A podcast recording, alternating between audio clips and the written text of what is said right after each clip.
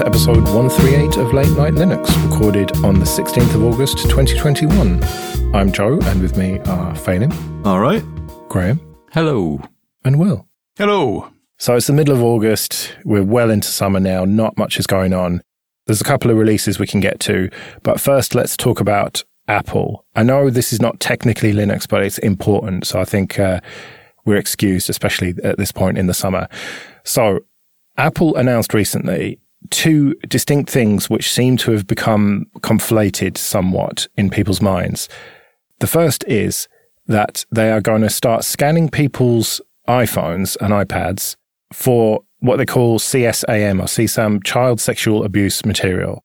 And then once that's identified on the device only, a little token will be created. And then if they try and upload those photos to iCloud, the token will go with it. And then after a certain number of those tokens are uploaded to iCloud, that's when an account will get flagged and then a human will become involved. And that's when they start telling the authorities. And so they claim that it's only at that point that anything will happen and it's all totally private. So mm, not sure about that one. The other totally separate endeavor is that they are going to scan iMessages coming in and out of phones for children to effectively stop them sending news to each other. And it will alert their parents if they continue to do that, even when they've been warned that they shouldn't by Apple. Most people seemingly are up in arms about this. Phelim, you were the one who brought it to our attention. You linked us to an EFF piece about this. There's been a fair few more. Even Bruce Schneier would be another one where he said, you know, this is one of the four horsemen of the information apocalypse. You know, you have terrorism, drug dealers, kidnappers, and then this is the, the fourth one.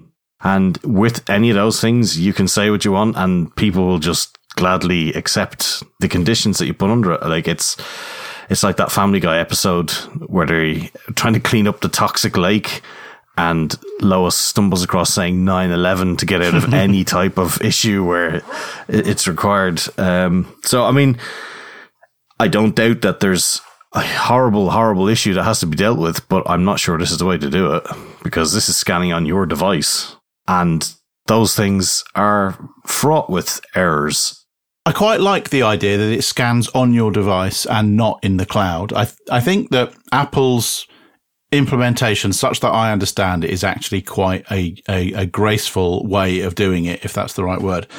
One of the reports on this I read talked about the fact that Apple, and not only Apple, but also every other significant software company that has some kind of service in the cloud, is sooner or later going to have a requirement to scan those files for particular content. If that cloud content is encrypted, then the people who are holding that data cannot scan your data for um, what they are told to by the man. And so by doing the scanning on your device and then uploading them uh, in an encrypted manner to an encrypted cloud, they quite neatly sidestep this problem that they would have of keeping your data in the cloud unencrypted and so available to any government agency that might want to get at it. So I think the, the concept of doing it on the device is, is a really nice way of protecting, ultimately protecting more people from privacy invasion. And I have to believe that Apple are trying to do the right thing here, that they have said they will only accept these um, fingerprints from two very specific database sources and that is what they will be searching for. So I think, yes, there's a chance of false positives, but I would say that's pretty low. And I genuinely don't believe that Apple are doing this under the behest of a government agency in order to get specific scanning technologies onto your phone. Now, of course, that's what they want you to believe, but I don't believe that Apple are doing this as a backdoor into people's devices. But where does this end? I think that's the problem. It's like once you have this capability, it can be trained to do whatever you want it to within limit. And, you know, if you have an oppressive regime that doesn't like gay people, then you can train it to look for images of that. If you've got something that's, you know, seen as revolutionary pictures, for instance, they can look at those things and, you know, it can be trained. And it's not the first time that Apple's caved to a market. I mean, if you take Chinese market, that's, you know, a billion plus and they wanted that market and they made concessions to get into that market. So they can't kind of pretend to be all in favor of privacy. And then on the other hand, they make themselves available to these things depending on where they're selling it. Um, like one of the one of the things, there's a guy called uh, Dr. Neal Krawetz, I think is how you say his name, and he runs a site called FotoForensics. He's used these hashes that they're going to get from the, I think it's NCMEC, which is the National Center for Missing and Exploited Children. That's one of the sources. And he had one that was a false positive of a fully clothed man holding a rhesus macaque monkey. And it just goes to show that, you know, he, he, the amount of like mistakes. The problem is with the current COVID crisis, there's a lot of doctors that will be working externally and will be getting patients to submit pictures of various parts, no doubt. And then you're going to have somebody at Apple that's going to be walking through those pictures. So, I mean, I don't know how happy people would be about that. I mean, that, that's another side of this thing where, you know, the way that this type of material is meant to be dealt with is that the only person who looks at that data is that actual anti-child exploitation group in the States. So Apple's actually not following the law of the States when they do that by having somebody in Apple review those images. I don't think that somebody in Apple is going to review those images, but perhaps I haven't read enough of the news.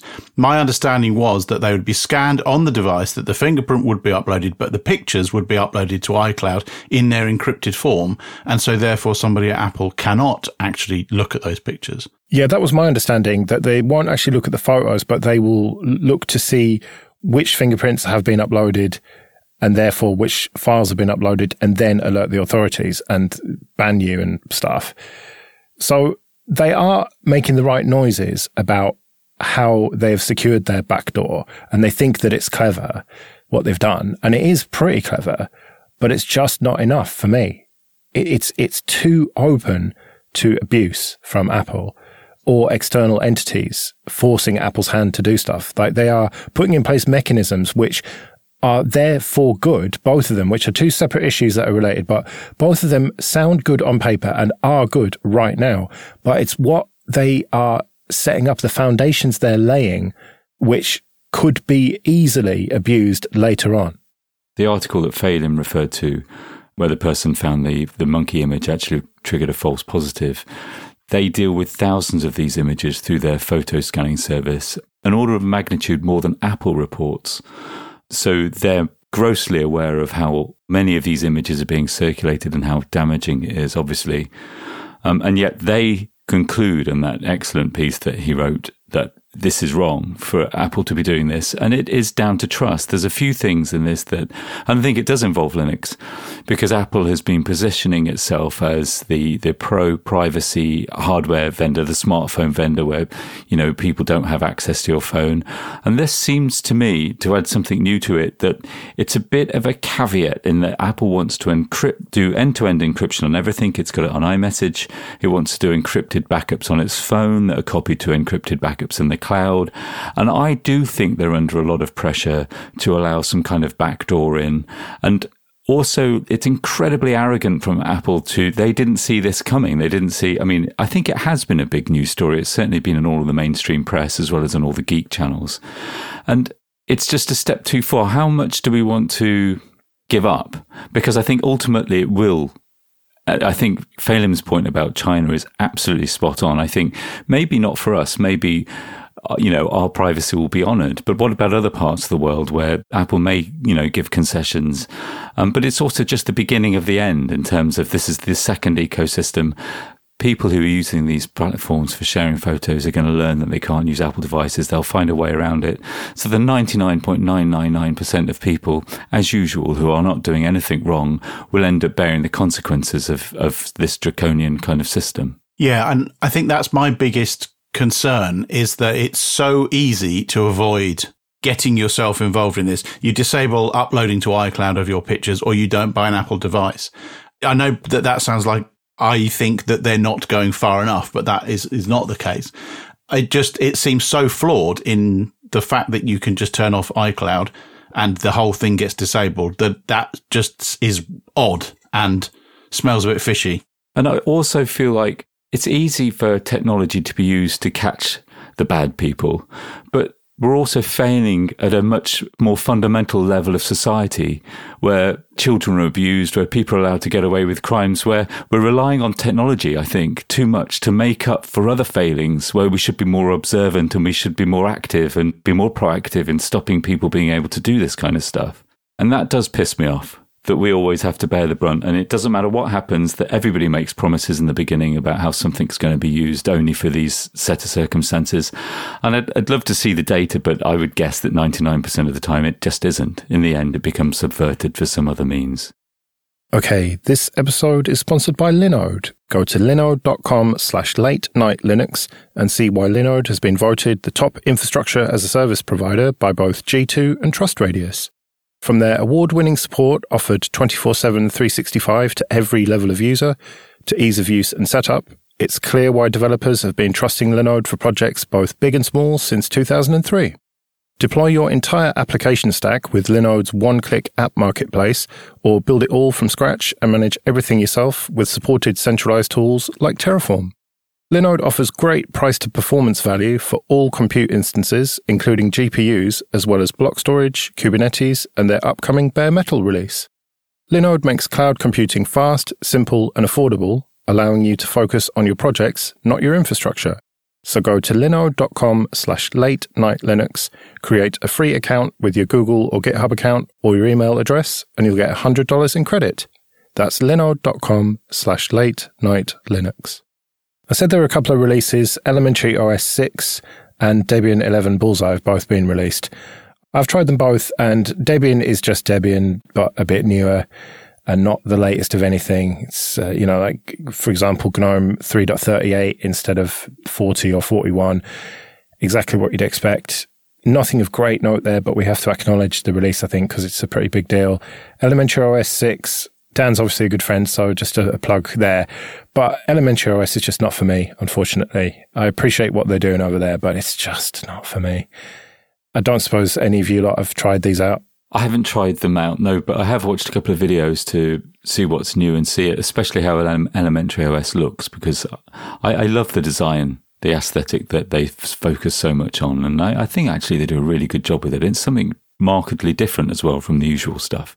All that I could picture was Dan sat there at 1451, waiting for the clock to roll over to 1452 so he could take a quick screenshot of it in the light mode theme and then flicking it to the dark mode theme before it changed to 1453. Because I'm looking at that clock and that clock's still 1452. I'm like, how did you do it, Dan?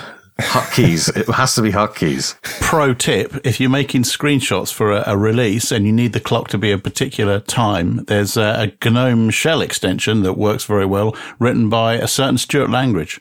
But all I can say with Elementary is try it out and give it a go because it is it's a very different approach and it's their specific vision for how an operating system should work. And there's no point me describing all the features and stuff just try it out is all I would say. Give it a go and decide if it's for you or not. And it's not for me, but I totally get what they're going for. So you should definitely give it a go. Perhaps we should give it a go. He's saying we should add it to our Wheel of Meh. I think so. I think we should do that. Well, you two have obviously not been looking in the dock because uh, Elementary OS is there already because people have mm. suggested it. So it is already in the Wheel of Meh. But we kind of need a few more for that. So if there's any distros or bits of software or just random FOSS related stuff, like next time we're going to be looking at uh, the Mastodon instance Fosstodon. Uh, so yeah, we need more stuff for the Wheel of Mess. So send it in.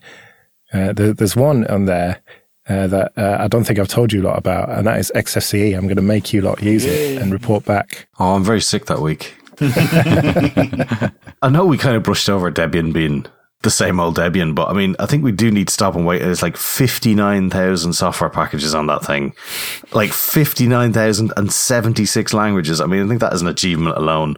But uh, one thing that I did notice was that they have been putting in epidemiology tools with under the med dash meta packages. Mm. And I just thought that was quite uh, current for a Debian release to be able to actually get in in time for the pandemic not to be over. So I don't know whether that's a good thing or a bad thing on both sides. Yeah. And, you know, I've, I've glossed over it, but it is a solid looking release. And I've, as I say, I tried it out and it's just Debian to me, but, um, that really undersells all the work that's gone into it. Cast your mind back to just after FOSS Talk Live when we had some leftover questions that we did. And one of them was name the best thing about GNOME, Plasma, XFCE, and loads of other stuff. Well, when we did that, we actually did record name the worst thing about those, and that never made it into the episode. Well, it's quiet, it's summer, let's hear it now. All right, a quick lightning round. We had the best thing about, but now you have to name the worst thing about GNOME, Plasma, XFCE, Pulse Audio, Arch, Ubuntu, Debian, and Fedora. So, Phelim, the worst thing about GNOME. Arrogance, saying that there's only their way to do things. Okay, Plasma. Influence, they don't have as much that, say, the likes of GNOME do. Everybody uses GNOME in their distros almost. Fair enough. XFCE, nothing. Okay. Uh, G- GTK4 and the ability to keep up. Uh, all right. Pulse Audio. Uh, it was too soon. Breaks. I don't know how it breaks when it does break. It's complicated, but uh, yeah, it's audio. It is complicated. Yeah. Arch. The AUR. I don't trust rando packages made by Joe Bloggs. It, you know, it just seems weird. Yeah, but they're really easy to understand. If you have a look at the package files, you can see that they're just grabbing from GitHub. And Oh, look at you. things- You just can't help stick up Oh, for well, them. no, I- Ubuntu. I'm shit scared that Microsoft's going to buy them. okay. Fair enough. Debian. yeah, I wish they'd just decide on things, be a bit more decisiveness, I think would be great. Yeah. Fedora. I think they're a bit irrelevant, uh, even though Red Hat have them, so they get more influence than they possibly should. Okay. Fair enough. Uh, right. Will. Worst thing about GNOME. The my way or the highway thinking. Okay. Plasma. Too many buttons. Fuck off. XFCE. Old. Outrageous. Pulse Audio. Broken. Arch. Too new. Ubuntu. Too old. Debian. Even older. Fedora. Quite opinionated. Okay. Graham. GNOME. lack of configuration options. Plasma. Awful default UI design choices. Mm. XFCE. Panel configuration. The default panel configuration is poor. Pulse Audio. It's powerful, but it's complicated if you want to do something. Arch. A little bit elitist. Really? Okay. Ubuntu. GNOME. Debian. GNOME. Fedora. GNOME. Okay. Uh, so yeah, GNOME not configurable enough, even though I said that was the best thing about it. It's the best and worst double-edged sword. Uh, Plasma, too fucking configurable. Lies. Again, double-edged sword. XFCE, default XFCE looks ugly and needs a lot of configuration. So that's the worst thing about it. Thankfully, it's configured very nicely by distros. Pulse Audio, yeah, I have to agree. Just it's just a bit complicated and just it's a bit esoteric somehow. Like you really need to learn how to do the complicated stuff with it to get the powerful features that you could use. Uh, Arch, the fact that it can break from just updating it, and that is debatable, I know, but I've had it happen to me, so fuck you. Uh, Ubuntu, I think GNOME, but then that's a bit of a cop out because you can easily have the other flavors and stuff and have it headless. But uh, yeah, I'm going to cop out and just say GNOME. Debian, the fact that they make it hard to find the non-free ISOs, I think it should be more upfront about that. Fedora having to update too frequently. Okay, this episode is sponsored by Alma Linux. Go to almalinux.org. Alma Linux is a 100% community owned and governed open source enterprise Linux distribution and CentOS alternative. Alma Linux provides a robust production grade platform and long term stability that is a one to one drop in replacement for CentOS Linux and RHEL. Driven by the Alma Linux OS Foundation and backed by AWS, ARM, Microsoft Azure, cPanel, OSU Open Source Lab, and others, Alma Linux provides a full set of enterprise features such as Secure Boot, OpenSCAP, and Oval support, a full line of cloud, container, and VM images, and rebootless migration from other distributions. Find them at almalinux.org and join the community at chat.almalinux.org. On to a bit of admin then, and first of all, thank you everyone who supports us with PayPal and Patreon. We really do appreciate that. If you want to learn more about it, latenightlinux.com slash support. And remember, for $5 or more per month on Patreon, you can get an advert-free RSS feed. And if you want to get in contact, latenightlinux.com slash contact. And do check out Late Night Linux Extra 28. I know I always say this, but uh, this was a really good one. We had Dalton Durst uh, from the UBports project join us, and we had a good discussion about the various platforms and how there's not that much difference between them, or is there these days with all virtualization and Proton and that sort of thing. So, uh, yeah, do check it out. And if you or the company you work for wants to advertise with us, then do get in touch, latenightlinux.com slash contact. Let's do some feedback then. We got quite a bit about uh, open source grifters and people taking advantage of the community. Yeah, so Sean wrote in to say that he really enjoyed the show the other day. The bit about open source being full of Kickstarter scams got me thinking about the parallels with entrepreneurship more generally. An entrepreneur deploys resources in anticipation of future gain, but the gain is never certain. If you buy shares in a startup, you accept that you could lose your money. Giving time or money to an open source project is really the same sort of behavior. You deploy resources in anticipation of future gain, the difference being that the gain isn't financial. It's also interesting to note that even a failed project may produce code that could be reused for something else. I'd be interested to hear what you guys think. Has a failed project ever laid the groundwork for a later successful one? That is a good question, and I couldn't think of anything obvious. I mean, there's projects that have not done amazingly well that have then kind of helped with others. I, mean, I suppose you could say the Ubuntu phone project was a failure. I mean, ultimately it was shut down and then UBports was sort of born out of that.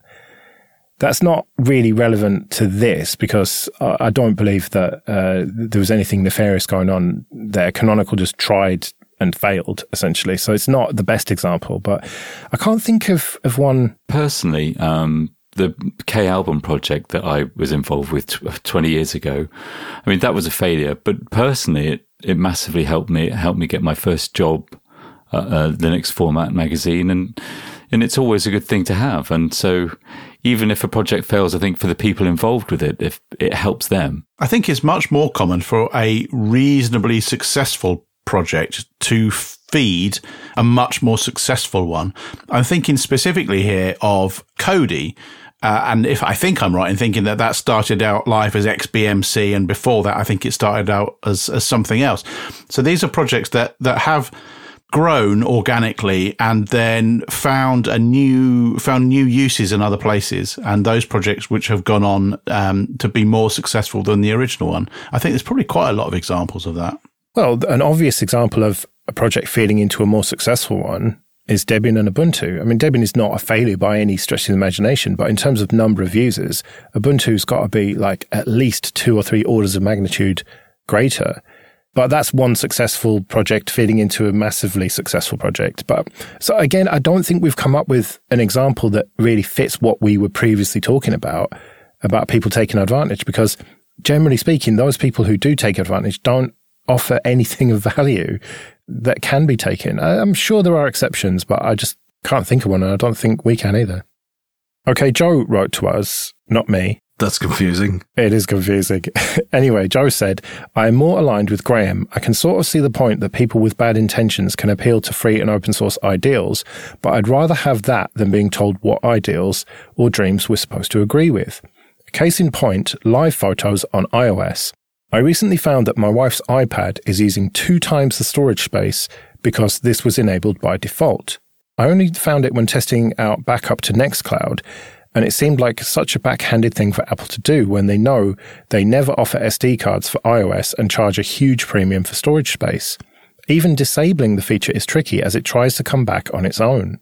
It's definitely good to be wary of fake or insincere nods to open source and free software, but while the message might be unique, I don't think the free software community is unique in deceptive tactics from organizations or companies.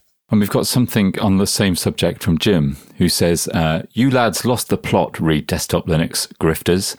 The desktop Linux community isn't naturally more optimistic or forgiving than other communities. Try being on the wrong end of a baying slashdot esque mob sometime. What's different is the size of the community. Desktop Linux as a community has gotten large enough to be worth grifting, but small enough that individual and very small company grifters can still make a giant splash. In the Windows or Mac OS world, the ones doing the grifting on the users are multi-million and usually billion dollar companies with shiny PR campaigns, and the users sadly shrug it off as how it is when it happens.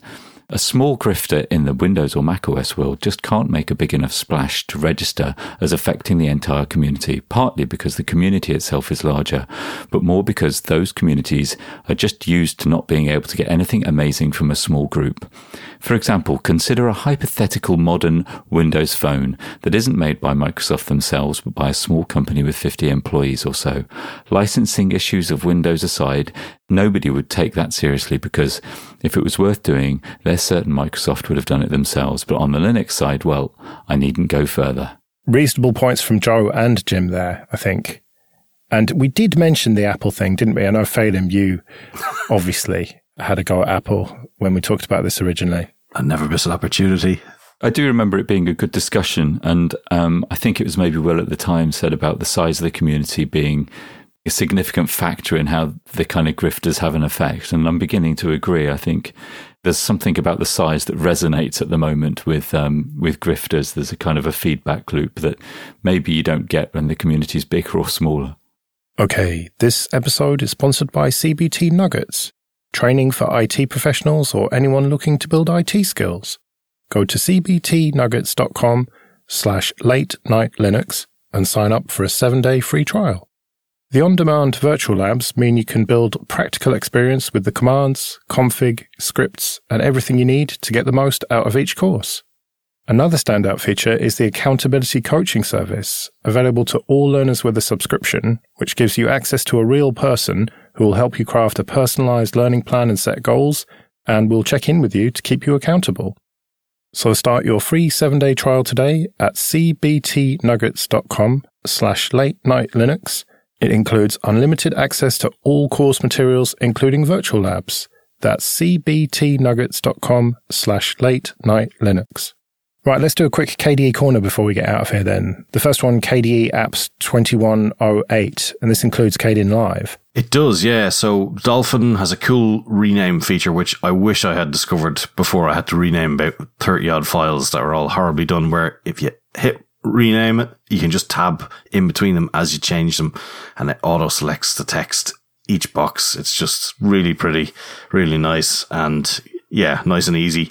Uh, Konsole has this weird thing you can type in salmon, for instance, and hover over it and get the color box pop up, which sounds a bit lame, but if you're actually looking through stuff on a server, quite handy. There's a whole lot of stuff where packages are uh, embracing the new K hamburger menu and stuff to make things better. And uh, Elisa has a new party mode that you can flick into F11. It's quite cool. Kdenlive has time remapping it looks interesting. I have no idea how to do that. It's just bizarre. Definitely skills for doing video editing that I don't have. Uh, mask effects. There's guides so you can line up different tracks and stuff like that. And it also brings in the command bar, which is that handy utility where you can search for options by just bringing up a hotkey feature. And it's like searching within the application itself, which I think is pretty sweet. And presumably all of this has arrived in KDE Neon already then? Yeah, it has. Um, I, I mean, I did notice a slight bug that I've got myself with Konsole it popped up toolbars. I don't like toolbars in it. And to not have the toolbars, I had to tell it to not remember the setting for how big I wanted my console by default, which meant that it then pops up as a tiny console. So it's very annoying. I've logged a bug. It's all good. It'll be fixed soon, I'm sure. and what's this adverts for KDE software thing? Is this just them having a laugh or what? I think it is, yeah. I think they tried to see how small amount of money they could pay to get a, well, fairly professional looking ad. And, uh, I mean, you know, if Windows is doing ads for the latest Windows terminal, I don't see why we can't have one for Konsole as well. But there's one there for Elisa and Dolphin too. I think they're actually quite good. So, I mean, check them out. Yeah, well, I've links in the show notes to them. It's it's quite strange, I must say, but uh, I think it is. It, it's the only way I can describe it. It's just them doing it for a lark. They just were bored or something. Just thought, ah, that'd be funny to do. And fair play to them, really, because it's got people talking about it, and you know, it's, it's got people sharing them on Reddit and all the rest of it. So it is actually doing what it set out to do. Maybe it is just like a viral campaign or something. I think it was a, a Buddy podcast had the, the bombshell that that old man had nothing to do with KDE or Konsole. He was just stock art. Right, well, we better get out of here then. We'll be back next week when we'll be talking about all sorts. But until then, I've been Joe. I've been Phelim. I've been Graham. And I've been Will. See you later.